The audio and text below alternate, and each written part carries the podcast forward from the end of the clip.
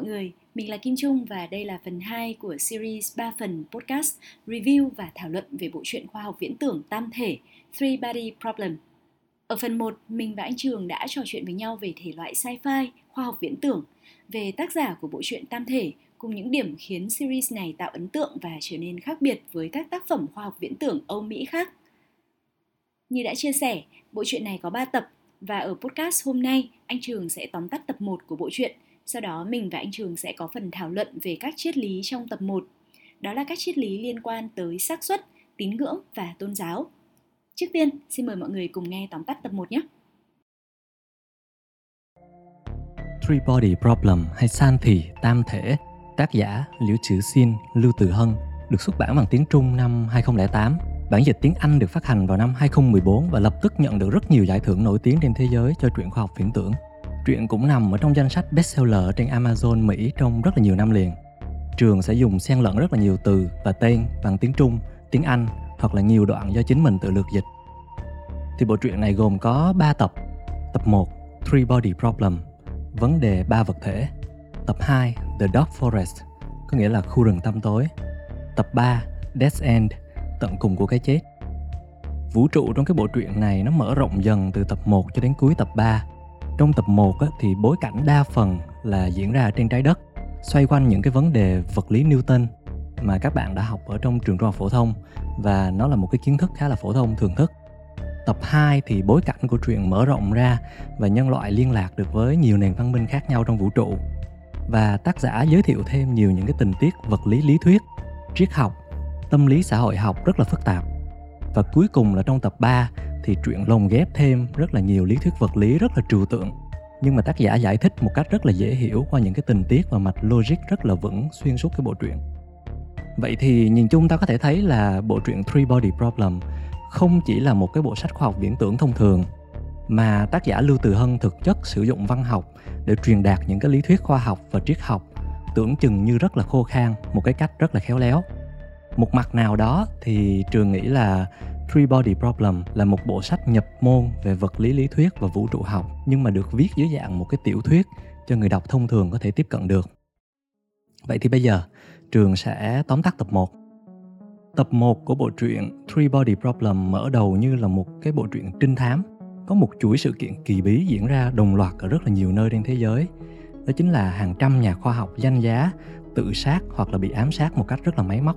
Và đa phần những nhà khoa học này đều nghiên cứu về vũ trụ, thiên văn học, vật lý lý thuyết, khoa học vật liệu hoặc là những ngành vật lý ứng dụng khác. Vậy thì câu hỏi đặt ra là tại sao họ lại tự sát hoặc là bị ám sát? Và tại sao chỉ gói gọn trong những cái ngành khoa học nói trên? Thì trong một bức thư tuyệt mệnh ngắn giảng tung Dương Đông, một nhà vật lý nổi tiếng Trung Quốc trước khi tự sát, viết rằng: mọi bằng chứng cho thấy rằng vật lý chưa từng tồn tại và sẽ không bao giờ tồn tại. Tôi không còn lựa chọn nào khác. Thì đến đây câu chuyện của chúng ta theo chân nhà khoa học Ung Miễu và trinh sát Sử Cường. Họ bắt đầu truy vết một số cái trò chơi online mà Dương Đông tham gia trước khi tự sát, và phát hiện ra cô ta thường xuyên tham gia một cái trò chơi game giả lập rất là kỳ quặc về giải câu đố vật lý có tên gọi là tam thể. Nắm trong tay cái manh mối này thì Ung Miễu bắt đầu theo bước Dương Đông, lập một cái tài khoản trên trò chơi tam thể và dành nhiều ngày liền để tham gia giải đố. Do Ung Miễu tự thân cũng là một nhà khoa học khá là nổi tiếng trong cái lĩnh vực vật liệu nano, cho nên không khó gì để anh ta lọt vào cái danh sách những cái người chơi giỏi nhất trong trò chơi. Nhờ lọt vào cái danh sách top player này mà Ung Miễu được mời đến một cái buổi offline của các game thủ trò chơi tam thể ở Bắc Kinh. Ở đây, anh ta gặp được những người chơi khác, đa phần đều là những nhà khoa học danh giá và tầng lớp trí thức thượng lưu ở Trung Quốc.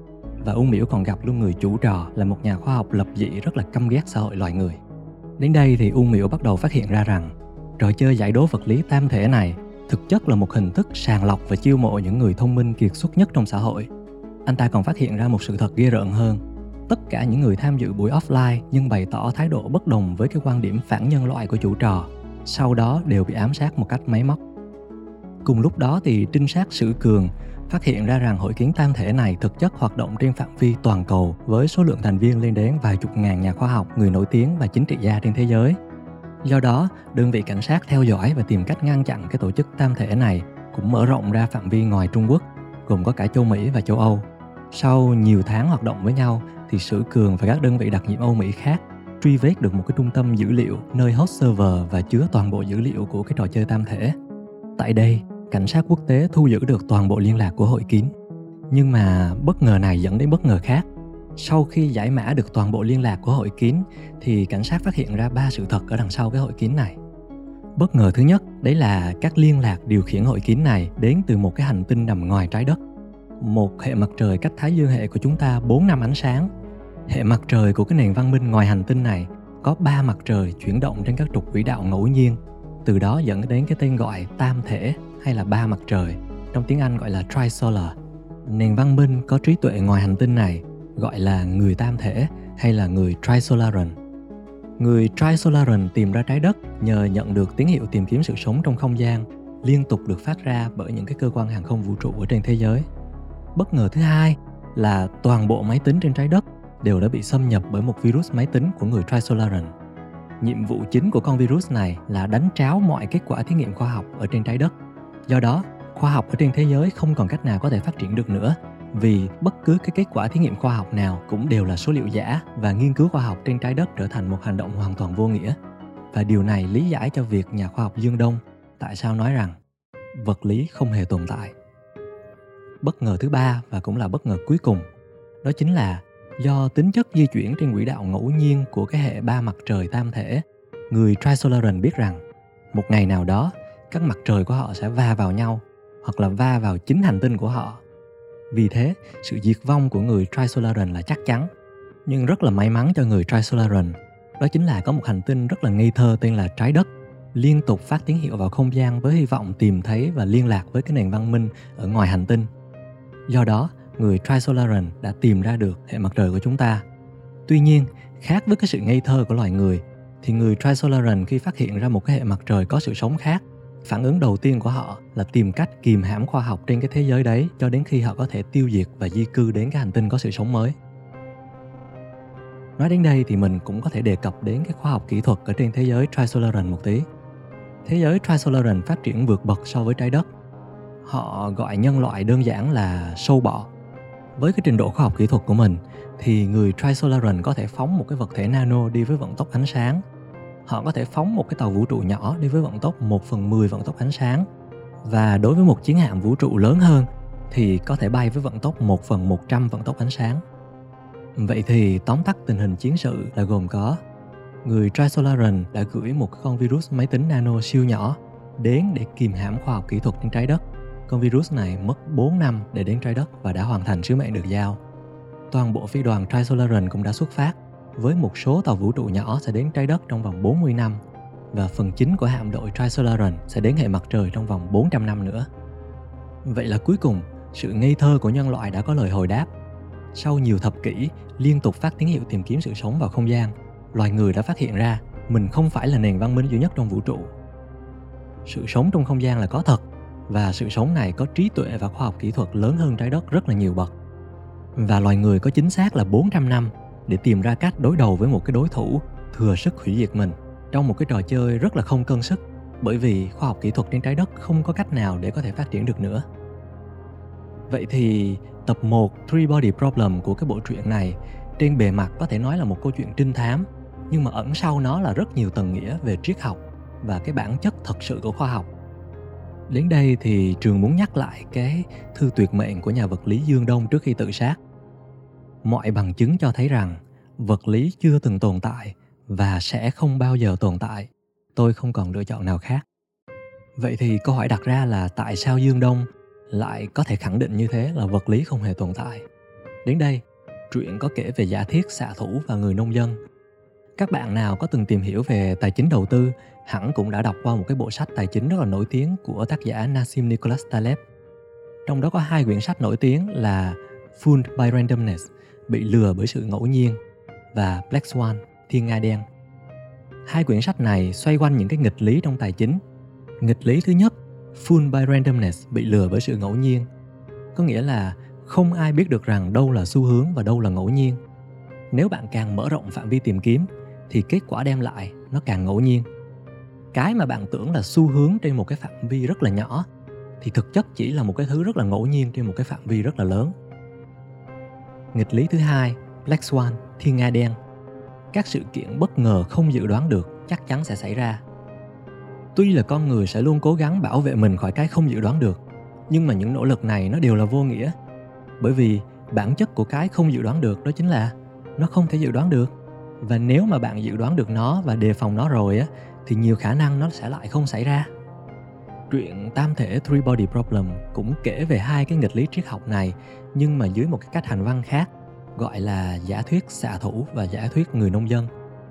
Trường xin lược dịch. Trong giả thuyết xạ thủ, người xạ thủ giỏi nhắm bắn vào một tấm bia. Cứ mỗi mười xăng-ti-mét anh ta bắn thủng một lỗ. Bây giờ bạn thử tưởng tượng, sống trên bề mặt của chiếc bia là một sinh vật siêu nhỏ, có trí tuệ. Các nhà khoa học của giống loài siêu nhỏ này quan sát và phát hiện ra một định luật của vũ trụ. Cứ mỗi mười xăng-ti-mét, vũ trụ sẽ xuất hiện một cái hố đen. Vậy là cái giống loài siêu nhỏ này đã lầm tưởng một cái khoảnh khắc ngẫu hứng của cái giống loài siêu việt hơn là một cái định luật bất di bất dịch của vũ trụ.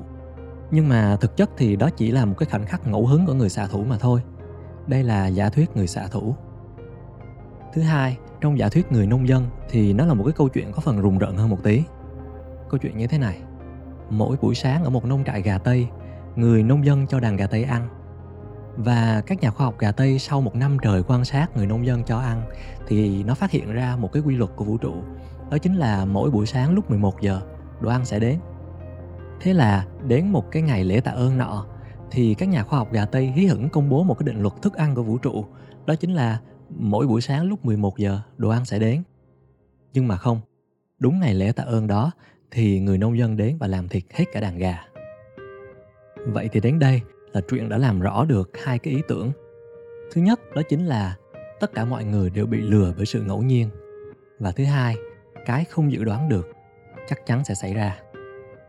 Vậy thì ta cũng có thể thấy là tác giả Lưu Từ Hân đã sử dụng cái tình tiết virus máy tính của người Trisolaran hoán đổi toàn bộ mọi kết quả thí nghiệm khoa học trên trái đất như là một cách khác để truyền đạt một cái câu hỏi là làm cách nào bạn biết được rằng thế giới, văn hóa và những cái quy tắc mà bạn tuân thủ trong cuộc sống nó là thật. Cũng như trước đây loài người từng cho rằng trái đất là một cái mặt phẳng trước khi mà chúng ta phát hiện ra rằng trái đất thực sự là hình cầu. Và cũng giống như cái sinh vật siêu nhỏ sống trên tấm bia được nhắm bắn bởi người xạ thủ, nhân loại quá nhỏ bé để có thể quan sát được hình hài thật sự của vũ trụ. Một câu hỏi sâu sắc hơn nữa trong tập một này là tại sao trên trái đất lại tồn tại một cái hội kiến tôn thờ những người ngoài hành tinh để hủy diệt giống loài của mình? Tác giả Lưu Từ Hân viết về cái nguồn gốc của hội kiến này như sau. Khía cạnh đáng ngạc nhiên nhất của hội kiến tam thể là tại sao có quá nhiều người mất niềm tin vào nhân loại đến mức phản bội chính giống loài của mình và tìm thấy an ủi trong việc hậu duệ của mình sẽ bị tuyệt diệt. Hội kiến tam thể là một tổ chức dành cho những người ưu tú đã thức tỉnh. Đa phần hội viên đến từ tầng lớp có trí thức, tài chính và quyền lực cao nhất trong xã hội. Hội kiến cũng đã từng thử chiêu mộ những cái thành viên từ giai cấp bình thường. Tuy nhiên, những cái nỗ lực này đều không thành công. Từ đó, hội kết luận rằng giai cấp bình thường không có đủ khả năng và trải nghiệm để thấu hiểu cơ cấu vận hành của xã hội. Từ đó, không thể nhận ra được những cái mặt khuất đen tối nhất của nhân loại. Suy nghĩ của con người bình thường không có logic và không có khoa học. Do đó, họ cũng không có cách nào hiểu được cái bản chất vô định ngẫu nhiên của vũ trụ trong cái giả thuyết người xạ thủ và giả thuyết người nông dân. Chính cái sự thiếu hiểu biết này dẫn đến lòng tôn thờ của con người và một cái niềm tin lỏng lẻo là nhân loại đáng được tồn tại. Theo Trường thấy thì cái tình tiết con người hủy diệt con người này không phải là một cái chi tiết mới lạ trong truyện trinh thám hay là truyện khoa học viễn tưởng. Thậm chí là những cái series nổi tiếng như là Điệp viên James Bond không không bảy, ta cũng có thể dễ dàng nhận thấy là đa phần cốt truyện đều xoay quanh một cái nhân vật hắc ám muốn hủy diệt trái đất. Tuy nhiên, cái độc nhất của cái truyện Three-Body Problem này là thay vì khai thác những cái yếu tố tâm lý hay là thời thơ ấu bất hạnh dẫn đến một cái nhân vật hắc ám nào đấy, thì Three-Body Problem là một câu chuyện xoay quanh logic và chỉ có logic mà thôi. Và trong logic của Lưu Từ Hân thì những người tầm thường đến từ giai cấp trung bình trong xã hội không có đủ chất xám cũng như không có đủ cái động lực để nghĩ đến những cái điều phi thường như là hủy diệt nhân loại. Và tác giả đi xa hơn trong cái triết lý này khi mà ông viết: ta không thể nào trông chờ sự thức tỉnh của nhân loại từ chính nhân loại, cũng như một người không thể nào bay lên không trung bằng cách tự nắm tóc kéo mình lên. Sự thức tỉnh đòi hỏi một thế lực bên ngoài nhân loại. Vậy là tác giả đã phần nào giải thích được tại sao con người luôn cần một cái niềm tin vào những cái thế lực siêu nhiên, ví dụ như là tín ngưỡng, tôn giáo, quốc gia hay là người ngoài hành tinh, là những cái thế lực khá là mơ hồ, lớn hơn một cái tập thể bình thường mà người bình thường không thể nào tưởng tượng ra cơ cấu của nó được. Và trong tiềm thức của con người thì luôn có nhu cầu tin vào một cái thứ siêu nhiên lớn hơn cái họ có thể quan sát mỗi ngày.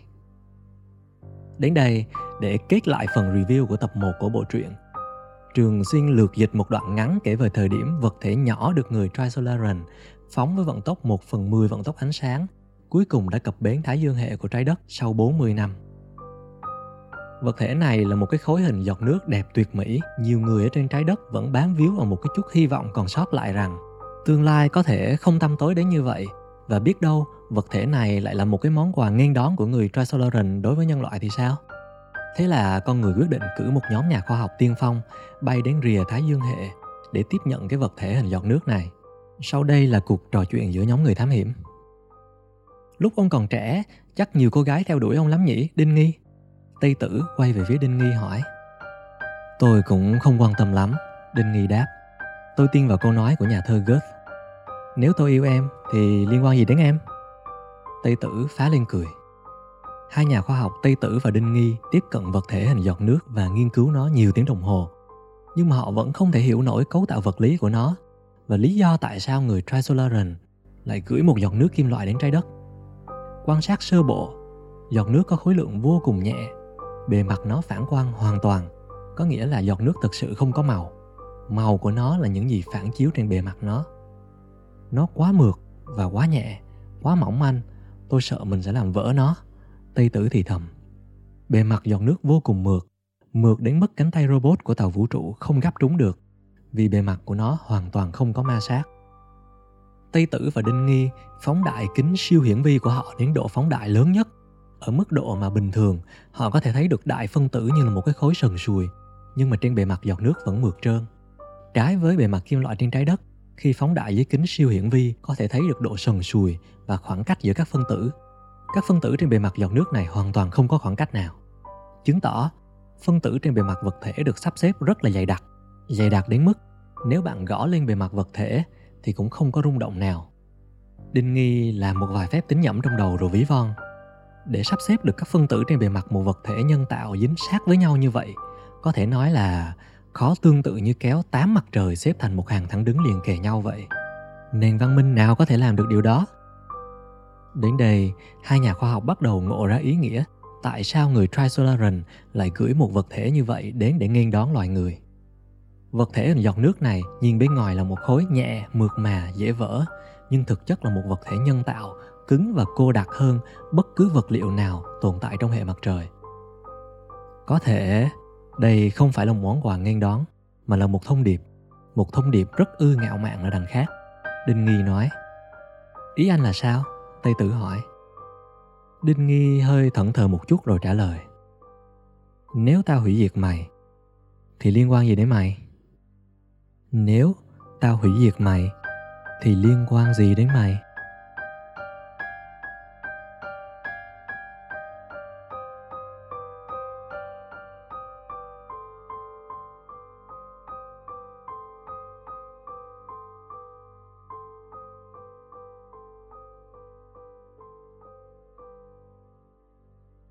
Như vậy là anh Trường vừa tóm tắt tập một của bộ truyện này. Các bạn thấy sao? Mới nghe tóm tắt thôi thì mình cũng đã thấy bộ truyện này có một sự kỳ bí và rất là hấp dẫn rồi. Ờ, ngay bây giờ thì mình và anh Trường sẽ có phần trò chuyện thảo luận về tập một này nhé.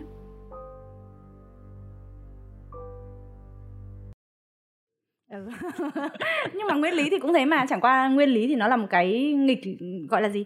Nghịch lý là nguyên lý nó bị đảo ngược mà, đúng không? Phải không? Nghịch lý nó là à, không, không phải là nguyên lý bị đảo ngược, nhưng mà nghịch lý nó là một cái nguyên lý mà nghe nó có vẻ không đúng nhưng mà nó đúng. Ừ. Đó, thì uh, thực ra là nghịch lý là một kiểu nguyên lý, tức là ở ừ, nguyên lý nó sẽ có nguyên lý this, nguyên lý that, đúng không? Đó, thì uh, nghịch lý là một trong những loại này. Thôi không sao. Rồi, uh, ok, thì trong cái phần đầu tiên mà anh Trường chia sẻ về cái ừ. cuốn sách đầu tiên á, thì ừ. anh Trường có nói đến hai cái nghịch lý. Ừ. Ừ. Thì uh, bây giờ thì um, em thấy là hai cái nghịch lý đấy khi mà nó áp dụng ở trong cái quyển uh, nó được nói đến, được giới thiệu à. đến trong cái quyển đấy thì ok, nó ở trong đấy thôi. ừ. Nhưng mà ở thực ra là suy ra ở trong thực tế thì nó cũng có những cái tính ứng dụng rất là cao, rồi mình thấy rất là nhiều ở, ở thực tế. Thế thì uh, một nó là cái nghịch lý là uh, cái bạn tưởng là xu hướng trên một phạm vi nhỏ nhưng thực ra lại là sự ngẫu nhiên trên một phạm vi lớn. Trước tiên ấy, thì cái nghịch lý này ở trong cái câu chuyện mà anh Trường chia sẻ nó là ở trong tài chính, thì em muốn hỏi thêm một chút ừ. về cái việc là ở cái nghịch lý này trong tài chính thì nó như thế nào? À, tức là như thế này, hồi trước em học về ngành gì? Không học tài chính. Không học tài chính. Ok, nhưng mà hồi xưa thì tài chính là một cái thứ nó rất là... nó khá là obscure, đúng không? Tức là những người mà học cái đấy thì họ biết, nhưng mà những người bình thường nghe tài chính họ tưởng ở số liệu lùm la, chả đúng biết rồi. Là gì. Nhưng mà dạo gần đây á, thì những cái phương tiện truyền thông đại chúng em hay thấy là uh, những cái thanh niên mà chơi chứng khoán, chơi crypto, ừ. sau đó là nổi thổi nén, xem chart, rồi những cái biểu đồ chạy lùm lùm á, xanh đỏ các thì uh, thường nó hay có những cái mà nó gọi là những cái uh, xu hướng. Ừ. Đúng không? Những cái trend, trend nó gọi là bull hoặc là bear, tức là lúc đấy nó đang đi lên rồi nó đang đi xuống. À. Nhưng mà trend á, thì nó cũng có trend trên nhiều cái khoảng thời gian. Ừ. Tức là nó có trend trong vòng một ngày, hoặc là nó có trend trong vòng một tuần, hoặc ừ. nó là trend trong một tháng, hoặc là một cái trend dài hạn hơn là ba tháng, sáu tháng, một năm. Đấy, okay. Thì có nhiều cái trên một cái phạm vi nhỏ, ừ. tính là xu hướng. Ừ. Nhưng mà trên phạm vi lớn hơn nó là ngẫu nhiên. ừ. Ví dụ nếu mà em có nhiều khi tự nhiên em nhìn vào một ngày trading hôm đấy, em thấy thị trường nó đi lên, ok, rồi sau đấy tới ngày hôm sau á nó lại đi xuống, ừ.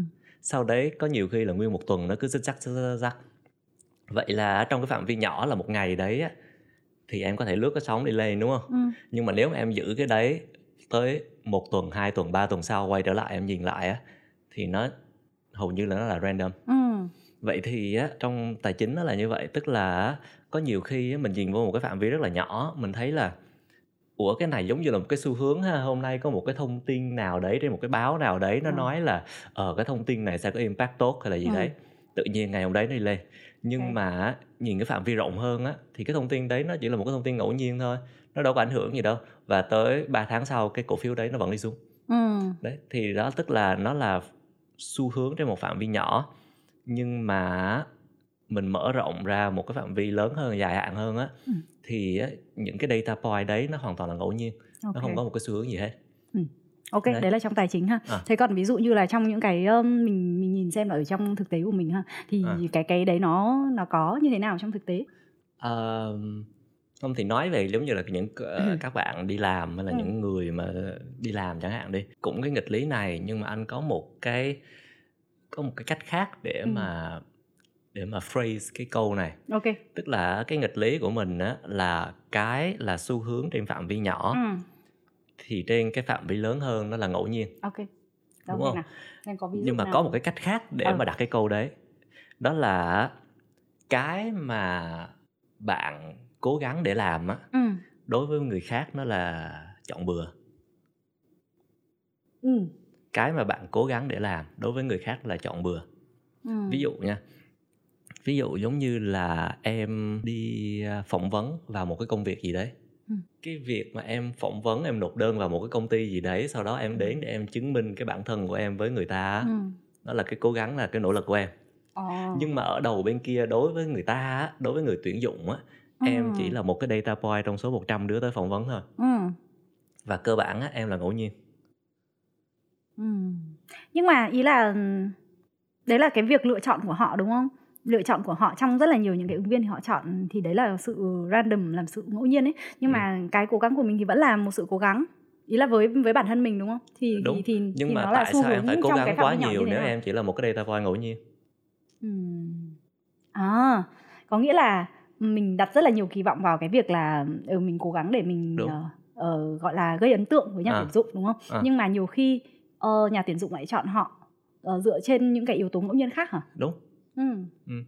À, và anh thấy có rất là nhiều trường hợp như thế, đặc biệt là trong những cái um, gần đây nó có những cái um, uh, trào lưu ở trong uh, văn hóa công ty, giống như là ok là phải có một cái tỷ lệ nam nữ nhất định chẳng hạn, à. hay là uh, đặc biệt là những công ty đa quốc gia là phải có những cái người đến từ những cái nước nào đó chẳng hạn, oh, đúng không?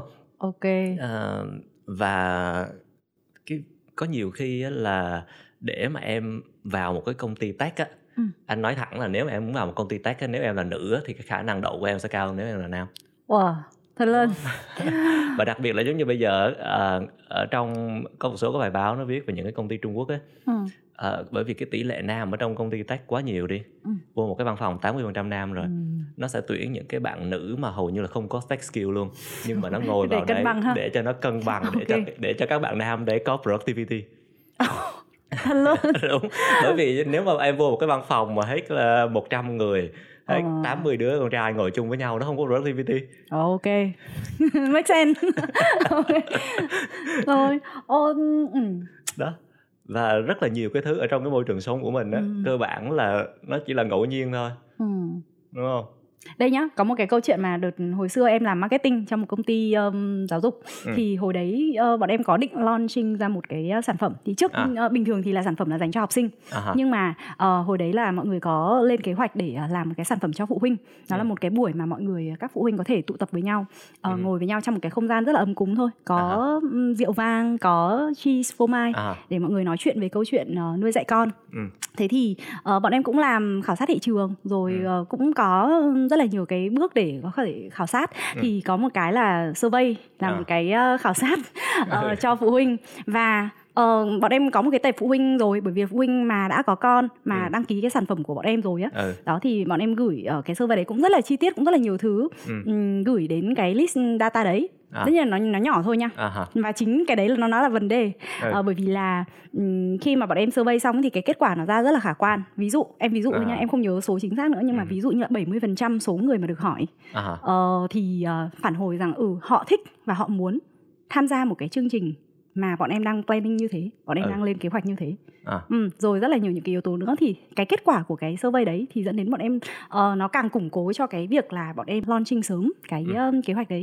Thế nhưng mà khi mà launching thì thực sự là nó chỉ, tức là chỉ được buổi đầu thôi, nó ừ. khá là nhiều người tham gia, và đấy cũng chính là những cái người mà ở trong cái data mà bọn em đã gửi survey ra, ừ. Ừ. Nhưng mà về sau thì uh, ít dần khi mà bọn em mở rộng ra, em gọi là public cái thông tin đấy về cái chương trình đấy uh, cho nhiều cái đối tượng uh, khách hàng khác nhau nữa hơn, ừ. thì nó không được như mong đợi, và ừ. cái dự án đấy được đánh giá là một dự án fail, ừ. thì thì đấy là một cái mà em thấy là ừ, cái data mà mình gọi là mình khảo sát tới ấy, nó rất là quan trọng. Số lượng nhỏ đúng không, nó có thể đúng, ví dụ như bảy mươi phần trăm của cái số lượng nhỏ đấy ừ. thì nó đúng, nhưng mà nó không phải là toàn bộ.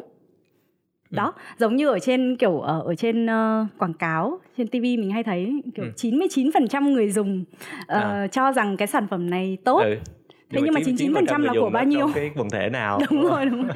Đó thì đúng không, nó có thể coi là một cái ví dụ cho cái này đúng không, khi ừ. là nó là một cái mình coi là xu hướng đấy, ừ. ờ, trong một cái tập nhỏ, ừ. nhưng mà ở trên rộng ra thì chưa ừ. chắc đúng, ừ. Và nó dẫn tới một cái mà hồi đấy không biết là lúc mà em làm đại học em hay viết essay á, có luôn, nó có thể dẫn tới một cái là mình muốn suy luận như thế nào cũng có thể tìm ra một đúng, cái reference đúng. Để mà nó hợp với cái suy luận của mình hết. Chính xác, chính xác. Mình muốn chém thế nào nó cũng có một cái backup data cho cái, cái thứ mà mình chém cả. Vậy thì á, bây giờ với cái nghịch lý là trên một cái phạm vi nhỏ thì tất cả mọi thứ nó nhìn nó có vẻ như một có ý nghĩa gì đấy, nhưng mà trên ừ. một cái phạm vi lớn hơn á, thì cơ bản nó là ngẫu nhiên, hoặc là mình có thể dùng một cái từ khác là không có ý nghĩa gì hết. Ừ. Vậy thì á, nếu mà mình biết cái nghịch lý đấy nó tồn tại rồi á, thì mình phải suy nghĩ về nó hay là mình phải sống với nó như thế nào? Ừ, mình biết nghịch lý này ha, thì ừ. mình sẽ biết là ừ, mình không nên đánh đồng, mình không nên quy chụp ừ. những cái trường hợp mà chỉ một vài cái số nhỏ mà mình biết thôi. Và ừ. kể cả nghe những cái câu chuyện như thế thì mình cũng cần phải uh, phân tích ấy, ừ. uh, để mình, mình mình đưa ra đánh giá, chứ mình đừng dựa theo những cái như thế, bởi vì mà, nó không phải là tất cả. Mà ý là ok, không đánh đồng, không quy chụp, ừ. không có không có tin vào một cái stereotype nào đấy á. Ừ. Nó là một ok một cái cách phân tích, ừ. nhưng mà cái hành động cụ thể là mình phải làm cái gì để mình sống với một cái thế giới mà tất cả mọi thứ đều là ngẫu nhiên mà không có ý nghĩa gì hết. Ừ, mình open minded thôi. Ừ, vậy hả? Ừ. Ừ. Ừ, bởi vì là mọi thứ nó thay đổi, mọi thứ nó ngẫu nhiên, không có một cái quy luật nào cả, ừ. thì mình mình mình sẽ open minded hơn, mình ừ. cởi mở hơn, ừ. uh, mình tiếp cận đến một cái vấn đề. Em ví dụ nhá, ừ. nếu như mà em biết đến cái nghịch lý này rồi à. thì thì như lúc nãy em nói là à. mình sẽ không quy chụp, à. uh, mình không đánh giá. À. Ví dụ như có rất là nhiều người dựa vào những cái first impression đầu tiên. Ừ. Khi mà gặp một người và ví dụ em nghe em ví dụ nghe nói từ quê, từ chỗ nọ chỗ kia, người ta ừ. ngay từ đầu, ngay từ cái ấn tượng đầu ừ. thì họ đã có những cái suy nghĩ rồi, thì ừ. mình mình không nên đánh giá, mình không nên quy ừ. chụp như thế, thì nó sẽ giúp cho mình uh, um, cởi mở hơn, ừ. mình có những cái cơ hội để tiếp xúc với người ta hơn. ừ. Ừ. À, đối với anh thì uh, nó cũng là như thế, nhưng mà anh, anh đi tới một cái bước xa hơn một tí nữa. ừ.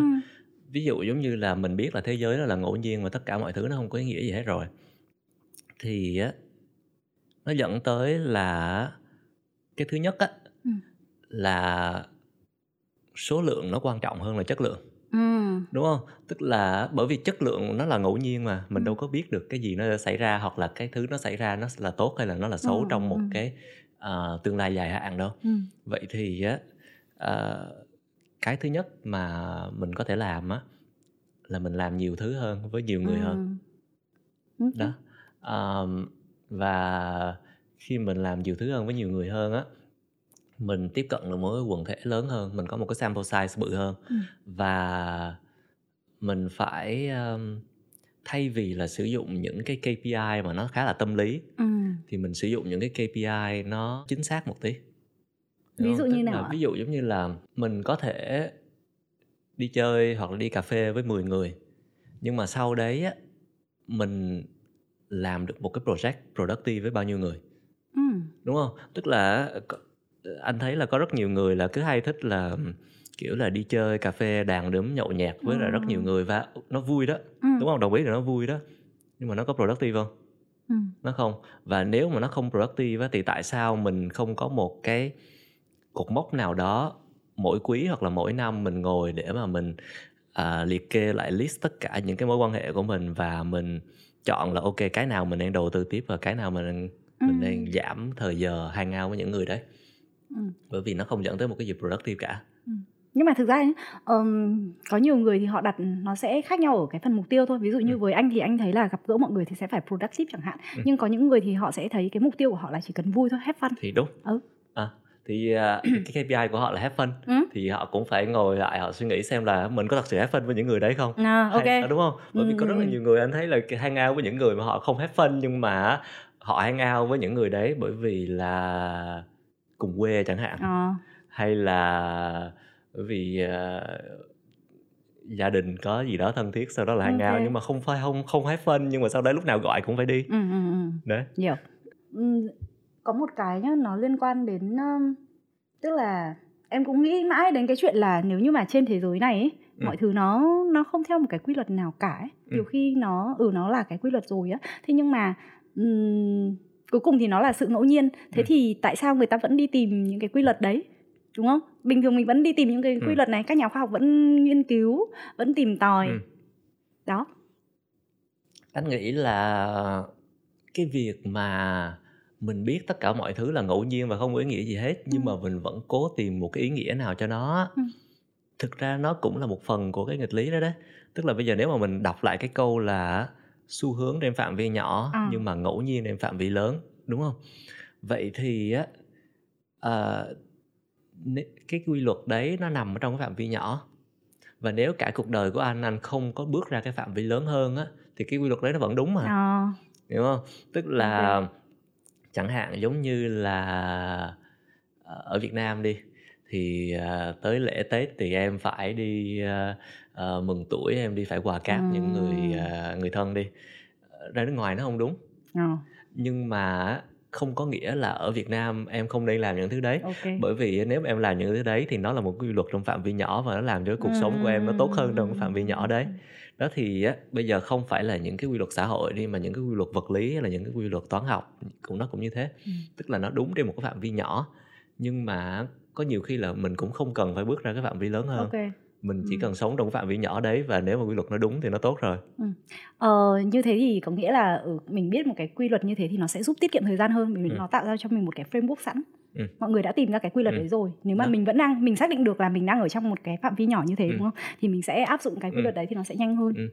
Thì uh, nó dẫn tới một cái ở trong triết học, nó có một cái um, trường phái nó gọi là nihilism hả? Ừ. Nihilism là những cái người mà họ nghĩ là cuộc đời này á, trước sau thì tất cả mọi người cùng đi sẽ chết và chả có cái ý nghĩa gì để mà sống cả. Ừ. Đúng không? Ừ. Và có rất là nhiều cái văn học nó viết về những cái thể loại như thế, kiểu ừ. giống như là một cái um, uh, người đàn ông trung niên gì đấy, sau đấy là mất hết ý nghĩa trong cuộc ừ. sống, sau đó là đi ra một cái khu rừng gì đó sống, và sau đó là suốt ngày ngồi săn bắn, sau đó làm những cái thứ như thế cho tới lúc họ chết thì thôi. Ừ. Uhm, hoặc là những cái thể loại văn học và phim ảnh rất là u ám chẳng hạn như thế, đó nó gọi là nihilism ấy. Ừ. Tức là những okay. người mà họ biết là ok uh, trước sau gì cũng chết, tất cả mọi thứ trên đời nó không có ý nghĩa gì hết, và nếu nó không có ý nghĩa gì hết thì tại sao tao phải làm nó? Ừ. Nhưng, nhưng mà thế là đi theo chủ nghĩa tiêu cực rồi đúng không? Ừ. Ừ. Đấy thì thì anh thấy là cũng cùng một cái ý nghĩa, ý nghĩa là mình biết tất cả mọi thứ không có ý nghĩa. Ừ. Nhưng mà nếu mà mình biết tất cả mọi thứ đều là ngẫu nhiên và không có ý nghĩa ừ. thì hoặc là mình có thể chọn là nihilism, ừ. là mình không làm gì cả. Okay. Hoặc mình có thể chọn là nếu mà trước sau gì nó cũng không có ý nghĩa, tại sao mình không làm một cái gì đó crazy đi? Ừ. Why not đúng không? Why not đúng không? Okay. Đó, yeah, thì cái anh thấy là cái nghịch lý này, cái paradox ừ. này đó, nó có thể dẫn tới hai cái hành động extreme, hai cái thái cực khác nhau. Okay. Một là mày biết là nó sẽ không có ý nghĩa cho nên mày sẽ không làm gì hết, ừ. hoặc là mày biết là nó sẽ không có ý nghĩa cho nên là mày sẽ làm những cái thứ gì mà crazy nhất để mà mày thí nghiệm xem là nó sẽ ra như thế nào. Ok. Và, và, và mình hiểu được một cái đấy là ừ, mình xác định được cái phạm vi của mình ha, ừ. biết được là nó là phạm vi nhỏ hay phạm vi lớn để mình áp dụng cái quy luật phù hợp. ừ. Ừ.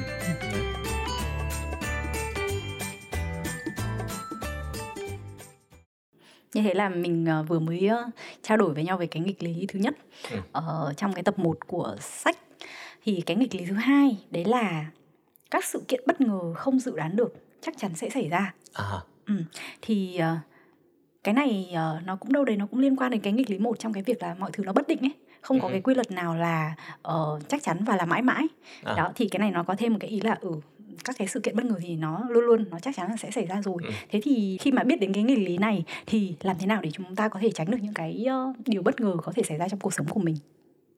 um, Ok thì uh, bây giờ liên quan tới cái um, first principle thinking mà nãy em nói á, nghịch lý thứ hai, sự kiện bất ngờ không dự đoán được chắc chắn là xảy ra đúng không? Và nó bất ngờ là bởi vì mình không thể nào dự đoán được nó, ừ. đúng không? Vậy thì á, nó đến từ cái nghịch lý một á, tức là khi mà em càng mở rộng cái phạm vi cuộc sống của em á thì những cái thứ ngẫu nhiên càng nhiều. ừ. Nếu những cái thứ ngẫu nhiên càng nhiều á thì một trong những cái thứ ngẫu nhiên đấy nó sẽ là một cái bất ngờ xấu, nó ảnh hưởng tới cuộc sống của em, và đương nhiên là cái đấy em không không thể dự đoán được. ừ. Vậy thì đối với anh thôi nha, thì anh nghĩ là cuộc sống hay là những cái routine, là những cái nếp sống của mình nó giống như là những cái bánh răng ừ. trong một cỗ máy. Và cái cỗ máy mà càng nhiều bánh răng á thì đến lúc nào một cái nào đó nó bị hư hoặc nó bị trật khớp á, ừ. thì sẽ càng khó định vị coi là bánh răng đấy nằm ở đâu. Và để mà tránh những cái thứ bất ngờ mà không dự đoán được mà nó ảnh hưởng xấu đến cuộc sống của mình á, đơn giản là cuộc sống của mình càng ít bánh răng càng tốt. Ồ. Đúng không? Và một trong những cái thứ mà khi anh nghĩ đến cái này á là sống tối giản. Ừ. Thế thôi. Và nếu mà mình càng có ít cái bánh răng trong cái cuộc sống của mình, ừ.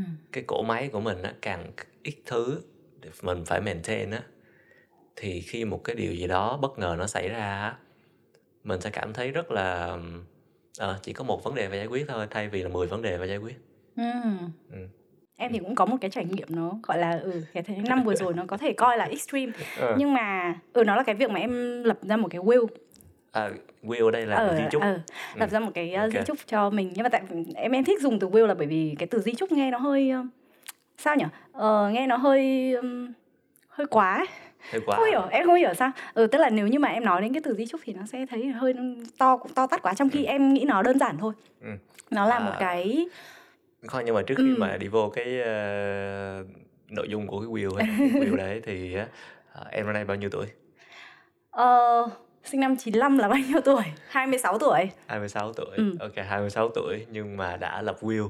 Thì trong cái will đấy thì mình có cái nội dung gì trong đấy? Rồi đầu tiên ấy, em hỏi anh nhá, là will để làm gì nào? Mục đích will để làm gì? Mục đích khi mà mình có một cái will hay là một cái di chúc là... Thứ nhất là... Anh nghĩ là đa phần mọi người là... có tài sản gì đấy đúng không? Ừ. Thì hoặc là không phải tài sản thì là những cái món đồ mà mình muốn pass lại cho người tiếp theo. Ừ. Thì uh, trong cái will nó sẽ liệt kê ra là ok cái món nào đi vào người nào. Ừ. Một cái thứ hai nữa mà anh có thể nghĩ tới á, là ngoài những cái tài sản và những cái món đồ vật chất á, thì có những cái sự việc mà mình muốn được làm nhưng mà nếu mà mình Uh, một ngày nào đó mình không có tồn tại nữa, ừ. thì cái sự việc đấy nó sẽ không được carry out, ừ. cho nên là mình muốn một người nào đó giúp mình carry out cái việc đấy trong trường hợp mà mình không còn ở đó nữa. Ok, và anh nghĩ là cái độ tuổi mà thích hợp để làm will thì thường là như nào? uhm. Cái này thì nó hơi khác với lại là cái chủ nghĩa tối giản của anh một tí, ừ. tức là anh thì anh nghĩ là thứ nhất là anh không muốn pass lại cái gì cho ai cả, ừ. nó chả có nghĩa lý gì hết. À, thứ hai là anh không có cái gì mà anh thực sự cần phải làm nếu mà anh không tồn tại đó, ừ. nếu mà anh không tồn tại nghĩa là anh không tồn tại, và cái thứ đấy nó well, so bad, nó sẽ không được carry out, ừ. thế thôi, ừ. Thế thì uh, thực ra là cái ý của anh, anh có hai ý ha, ừ. liên quan đến cái mục đích của việc làm will. Thì khi mà em, uh, trước khi mà em có cái ý định là em serious, là em nghiêm túc trong cái việc là làm will ấy, ừ. em cũng research, ừ. cũng lên trên mạng tìm kiếm xem là ừ, có những cái bài, tức là những cái mẫu di chúc như thế nào, mọi người làm như thế nào, à, hay là những cái bài báo nói về cái việc là làm will. Ừ. Thì uh, nó có hai ý, ở trên, trên đấy họ, họ nói là thứ nhất là nhiều tuổi, lớn tuổi, già rồi, sắp chết rồi, ừ. là cái thứ nhất nha. Cái thứ hai là khi mà bạn có nhiều tài sản và ừ. bạn muốn là phân chia cái tài sản đấy để tránh cái mâu thuẫn ừ. về sau. Ừ. Đấy là hai cái ý ở trên mạng ha. Ừ. Em thì không không có cái nào liên quan đến ừ. đấy cả. Ờ, em thì thứ nhất là em em vẫn còn trẻ ha, ừ. là cái thứ nhất. Cái thứ hai là em không có nhiều tài sản, đâu có tài ừ. sản gì đâu, và em cũng không có ý định là pass cái gì cho ai cả. Ừ. ừ. Nó giống như như anh nói cái ý mà anh cũng nghĩ là không không nghĩ là cái sản cái gọi là gì, những cái đồ của mình mình pass cho ai, ừ. nhưng mà cái mà em cái cái lý do mà khiến cho em làm will ấy thì là bởi vì bình thường ha, hàng ngày thì em cũng rất là hay thích tracking, thích hệ thống lại những cái những thứ mà xảy ra xung quanh mình, ừ. uhm, kể cả cái việc là em đi đến đâu, em ăn gì, uh, em ừ. chơi với ai, ừ. uh, vào thời điểm nào, vân vân, thì em ừ. muốn track lại tất cả những cái thứ đấy. Thì uh, thì em muốn là có một cái bản mà ừ, nó hệ thống hóa lại được tất cả những cái thứ xung quanh của mình ha. Ờ, chút nữa nói về cái phần nội dung của Goethe thì em sẽ mô tả kỹ hơn. Nhưng mà đấy, em muốn có một cái bản như thế, và uh, có nhiều thứ anh anh giữ cho bản thân mình. Uh-huh. Nhưng nếu như tưởng tượng là một ngày ha, là mình không còn trên cuộc đời này nữa thì mọi người sẽ rất là bối rối này, mọi người không biết là ừ, thế bây giờ làm gì với những cái thứ xung quanh xung quanh bạn ấy, bây giờ uh-huh. làm thế nào, lấy ở đâu, như thế nào đó. Uh-huh. Đấy thì thì thì em nghĩ đến cái việc là ừ, mình sẽ có một cái bản như thế để hệ thống hóa lại tất cả mọi thứ của mình, ừ. là cái mục tiêu lớn nhất của em ha. Ừ. Đó, ờ, và um, khi mà em làm cái làm cái em bắt tay em làm cái will đấy á, thì ừ. nó em tự tạo cho mình một cái template riêng, vì chả à. có một cái template nào mà nó gọi là nó đáp ứng được cái những cái mục đích của em á. Ừ. Thì ở trên cái will đấy ha, thì um, em sẽ có vài sheet. Thì sheet đầu tiên là em sẽ uh, nêu những cái thông tin uh, cơ bản của mình này ha. Rồi những cái um, ví dụ như là em muốn nốt lại là có những cái mốc này trong à. cuộc đời mình, mình ừ. muốn ghi chú lại. Ừ. Ừ, nó, nó không có nhiều đâu. Ví dụ như là uh, năm hai không một bảy tốt nghiệp đại học này, xong thì uh, chuyển vào Sài Gòn làm việc cũng là một mốc mà em muốn ghi à. chú lại này. Ừ. Rồi... Uh, Ờ, đấy thì ví dụ làm đâu làm đâu, thực ra nó như cái LinkedIn. Ủa vậy thì nếu mà ờ. như vậy thì cái will của em, ừ. sao anh nghe nó có vẻ giống như là em viết một cái tiểu sử của em vậy đó hả? Không, nhưng đấy mới là cái đầu tiên thôi hả? À. Em chưa nói hết. Nhưng mà đấy, cái mục tiêu của em là hệ thống hóa lại tất cả mọi thứ về mình. Ừ. ừ.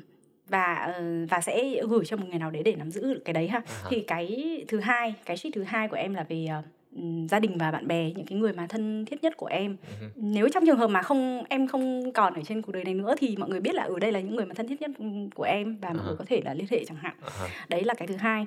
Rồi cái thứ ba thì là cái gọi là liệt kê, gọi là liệt kê tài sản, nhưng em không có tài sản gì, nhưng uh-huh. nó là sẽ có nhất rất là nhiều thứ ha. Uh-huh. Ờ, ngoài cái chuyện là ở uh, kiểu xe máy, laptop các thứ thì uh-huh. nó là những cái social media của mình này. Uh-huh. Đúng không? Mình có những cái đấy, nếu mà mình không còn nữa thì ai sẽ làm gì với với nó? Tài khoản, các loại tài khoản social media, mail, vân vân. Đó. Nó biến mất thôi chứ. Không không không. Phải... Nhưng mà ý là nó nó nên được nó nên được quản lý bởi một người nào đấy. Họ sẽ họ sẽ giúp cho mình quản lý cái tài khoản đấy mà không bị kiểu nhỡ nó vào tay người khác thì sao chẳng hạn á. Thì uh-huh. ừ, thì em muốn là có một cái người mà biết những cái thông tin đấy. Uh-huh. Ờ, xong rồi kiểu khi mà làm cái khi mà làm cái sheet đấy ha thì có một cái ý uh, gọi là gì nhỉ? Ờ, em em sẽ liệt kê lại là mình để những cái đồ đấy ở đâu này, ví dụ như cái pass của cái email hay là những cái thông tin đấy là gì vân vân á. Thì thì khi mà làm cái đấy thì em nhận ra là bình thường thì em cũng đã khá là khá là ngăn nắp rồi, để các thứ gọn gẽ cho mình mình nhận biết rồi. Nhưng mà bây giờ cái câu chuyện đó là làm thế nào để người khác cũng có thể nhận biết được những cái đấy, thì em sẽ phải hệ thống hóa lại, em sắp xếp lại hết cả những cái đồ mà uh, cả bản cứng cả bản mềm các thứ, em lại một lần nữa em hệ thống hóa lại hết nữa. Ừ. Thì khi mà làm cái đấy thì em em em thấy là ừ, mình cần phải làm hệ thống hóa hơn nữa nha. Đó. Ừ. Ừ. Đấy là khi mà làm cái bản đấy, làm cái sheet đấy. Xong thì uh, um, có một cái sheet mà em nói về uh, funeral, my funeral. Em muốn là ừ, à. cái đám cái đám tang của mình nó sẽ nó sẽ như thế nào? Nó có nó có ai tham dự? À không, đầu tiên là mình muốn hình thức mai táng là gì? À. Ừ. Là rồi ha. Hình thức mai táng. Ừ. Là hỏa thiêu. À, okay. ừ. ờ, đấy rồi thì uh, mình muốn mình muốn uh, mai táng ở đâu, rồi uh, trong cái buổi uh, funeral đấy của mình thì uh, sẽ có ai tham dự, mình muốn dùng cái ảnh nào. Em sẽ không muốn dùng một cái ảnh mà ừ. kiểu uh, ảnh không cười ấy. Nó sẽ là một cái ảnh, em chọn một cái ảnh mà em cười rất là tươi. ừ. Ừ. Nó, em muốn mọi người nhớ đến em với cái hình ảnh là tươi à. cười như thế đó. à. Rồi uh, chọn nhạc nhạc là gì, kiểu uh, em nghĩ là không em nghĩ là nếu như mà em không có cái web này ha, thì ví dụ như cái đám tang của em ấy, nó sẽ là những cái đám tang truyền thống thì mọi người sẽ bật nhạc, những cái nhạc đám ma rất là ỉ ôi ỉ ôi. uh-huh. Em rất là không thích những cái nhạc như thế. uh-huh. Thì uh, em chọn nhạc Anh Tuấn. Nó không hợp đúng không, nó không hợp, nhưng nhưng đấy là cái mà em mong muốn. uh-huh. Đó thì em chọn nhạc, rồi hoa loài hoa nào mà em thích. uh-huh. Đó, thì đấy là một cái sheet về uh, về uh, my funeral, đám tang của mình. Okay, okay. Và cái cuối cùng thì khi mà làm những cái như thế thì thực sự là rất là buồn nha. Tại vì ừ. đúng không? Tại vì kiểu cảm giác là mình ngồi mình viết những cái đấy rồi mình đi chọn ảnh. Uh-huh. Ừ, mình chọn ảnh thờ của chính mình ha. Xong thì bây giờ nói ra thì nó buồn cười, nhưng nhưng cái lúc mà thực sự mà ngồi làm cái đấy thì thực sự rất là buồn. ừ. Nghĩ là như kiểu là ngày mai mình mình mình sẽ rời xa thế giới này thật luôn á. ừ. ừ. nhưng nhưng mà nhá, giống à hoặc là uh, có một cái chi tiết mà cũng khiến làm làm cho em buồn, ví dụ như cái việc là em nói là em em có một cái bảo hiểm ha. ừ. Thì em em nói là cái bảo hiểm này em cất ở đây này. Đó, những cái đấy thì cần trước đúng không? Nếu không nếu em nếu em không ghi lại, em không nốt lại những cái đấy thì mọi người không biết nó ở đâu, rồi làm thế nào. Thì em ghi cả contact của uh, cái hotline của bảo hiểm đấy. Uh-huh. Khi mà có vấn đề thì như thế nào? Uh, Kiều gửi cái hợp đồng này cho cái Hoa giúp tao nhé. Uh. Uh, hay là Hoa gọi cái số điện thoại hotline này. Uh, vân vân vân vân. Cái will này thì em gửi cho ai? Ừ. Thì cái will này em gửi cho một chị bạn rất là thân của em. Uh-huh. Chị ý là um, hai chị em coi nhau là mastermind, hoặc à. thậm chí là kể cả um, chỉ còn em coi chị ấy là mastermind của em á. ừ. thì thì là cái người mà em hoàn toàn tin tưởng, bởi vì khi ừ. mà em đã phải viết khi em em viết tất cả những cái pass rồi, nói chung là mọi thứ ừ. của em á, rồi em giao cho người đấy thì đấy phải là một cái người mà em cực kỳ tin tưởng. ừ. Thì em gửi cho người đấy. ừ. nó nó phải gửi đi nha, chứ còn nếu mà cái will mà giữ cho chính mình không thôi thì nó không phải là will, nó nó không không có ý nghĩa gì, bởi vì một ngày mà mình rủi ro bất ngờ á, mình biến mất á, thì cái will đấy nó cũng sẽ biến mất với mình luôn, không ai biết cái đấy cả. Vậy là bây giờ anh cũng phải ừ. suy nghĩ là cái ba lô ngày tận thế của anh anh phải gửi nó cho ai. Đúng không, chứ không thì ai biết.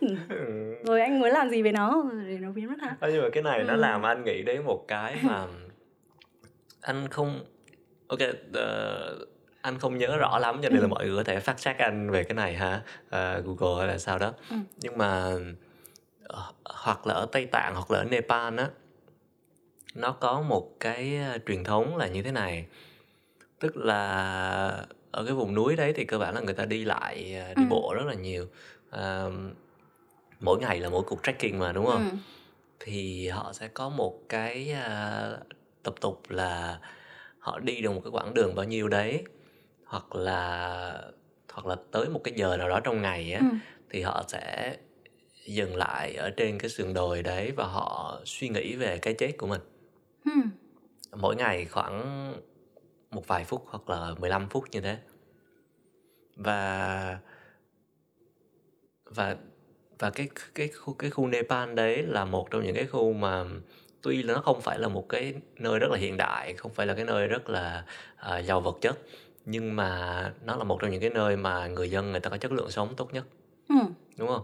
À, lúc mà em nhìn vô những cái happiness index hay là cái gì ừ. đấy thì uh, người dân ở đó người ta rất là hạnh phúc. Và uh, cái này nó lại dẫn đến một cái nghịch lý nữa, đó là những cái người nào mà họ nghĩ về những cái tình huống xấu nhất và họ ngồi họ mường tượng ra cái chết của mình mỗi ngày khoảng mười lăm phút á, ừ. lại là những người hạnh phúc nhất. Nhưng mà ôi uh, thực ra là em thấy là cũng đúng ha, bởi vì khi mà em em làm ra cái will đấy á, ừ. uh, em còn một cái sheet nữa trong will ừ. mà mà mà nãy em chưa nói, đấy là một cái sheet uh, my words for my loved ones, là em ghi những cái lời ừ. cuối cùng ừ. mà mình muốn nói với những người thân yêu nhất. ừ. Thì hiện tại á, cho đến cả bây giờ luôn, em em đã từng nói trong một cái podcast của Mỗi Tuần Vài Chương rồi, ừ. là em mới chỉ viết được cho bố. Ừ. Mới, tức là cái list của em thì có thêm người nữa, nhưng mà em mới chỉ viết được cho bố. Thì ừ. chỉ đến khi ấy, mình ngồi lại và mình nói là đây, nếu như đây là những cái lời cuối cùng mà mình dành cho người thân của mình thì mình sẽ viết cái gì. ừ. Thì khi mà em viết ra những cái dòng đấy thì kiểu Nó, nó rất là cảm xúc ấy. Tức là nó ừ, mình nhận ra là chỉ đến khi nó là những lời cuối cùng thì mình mới ừ. dám nói hết, nói thật hết ừ. những cái mà mình suy nghĩ và mình muốn nói với người đó. Thì rồi mình nhận ra là ừ, khi bây giờ mình còn cơ hội thì mình ừ. uh, mình cố gắng mình mình nói những cái lời đấy với ừ. với với người thân yêu của mình. ừ. Thì đấy là cái yếu tố tích cực, cái tính tích cực ừ. trong cái việc mà em làm will. Khi mà làm will em nhận ra rất là nhiều thứ. ừ. Ừ. Nó dẫn tới một cái là anh cũng thấy nữa là um, có thể là một cái cách khác để mà sống á, là mình có thể reverse engineer cái cuộc sống của mình. À, thay vì là mình sống bây giờ, mình có thể không dùng cái từ reverse engineering, nó cũng không đúng, nhưng mà mình đi tới cái kết thúc trước. à, ừ. Mình ghi ra những cái mà mình muốn làm vào những năm cuối đời mình á, sau đó mình làm bây giờ. ừ. Đúng không? Đúng. Tức là có rất là nhiều người là hay kiểu là à, tao sẽ đi làm, tao dành dụm, tao kiếm tiền, sau đấy là đến lúc về hưu á, ừ. thì tao sẽ đi du lịch đâu đấy, hay là tao ra một căn nhà, ra ngoài biển, tao mua một căn nhà đấy, tao nghỉ hưu đấy. Why not? Mày ra ngoài biển mày ngồi thử ba tháng đi, rồi sau đó mày chán cái chỗ đấy rồi mày quay lại mày làm. ừ. Đấy thì một trong những cái cách để mà sống productive hơn, anh nghĩ nó cũng là như thế. ừ. Tức là ghi ra cái kết cục mà mình muốn, ừ. làm, làm cái cục đó bây giờ, và sau đấy mình phát hiện ra mình không muốn cái cục đấy nữa. Hai trải nghiệm luôn. Vừa rồi là phần trò chuyện của bọn mình sau khi nghe tóm tắt tập một của bộ truyện Tam Thể Three-Body Problem. Các bạn có suy nghĩ gì về những nghịch lý mà tụi mình đã thảo luận? Ngoài những ứng dụng và ví dụ thực tế mà tụi mình đã nêu ra trong podcast thì bạn còn thấy có những ví dụ thực tế nào của các nghịch lý trong tập một này? Hãy chia sẻ thêm với mình trong phần câu hỏi mình để trên Spotify hoặc là nhắn tin với mình trên Facebook. Mình có để thông tin ở phần mô tả podcast nhé. Cảm ơn các bạn đã lắng nghe và hãy chờ đón phần tiếp theo trong tập podcast tới nha.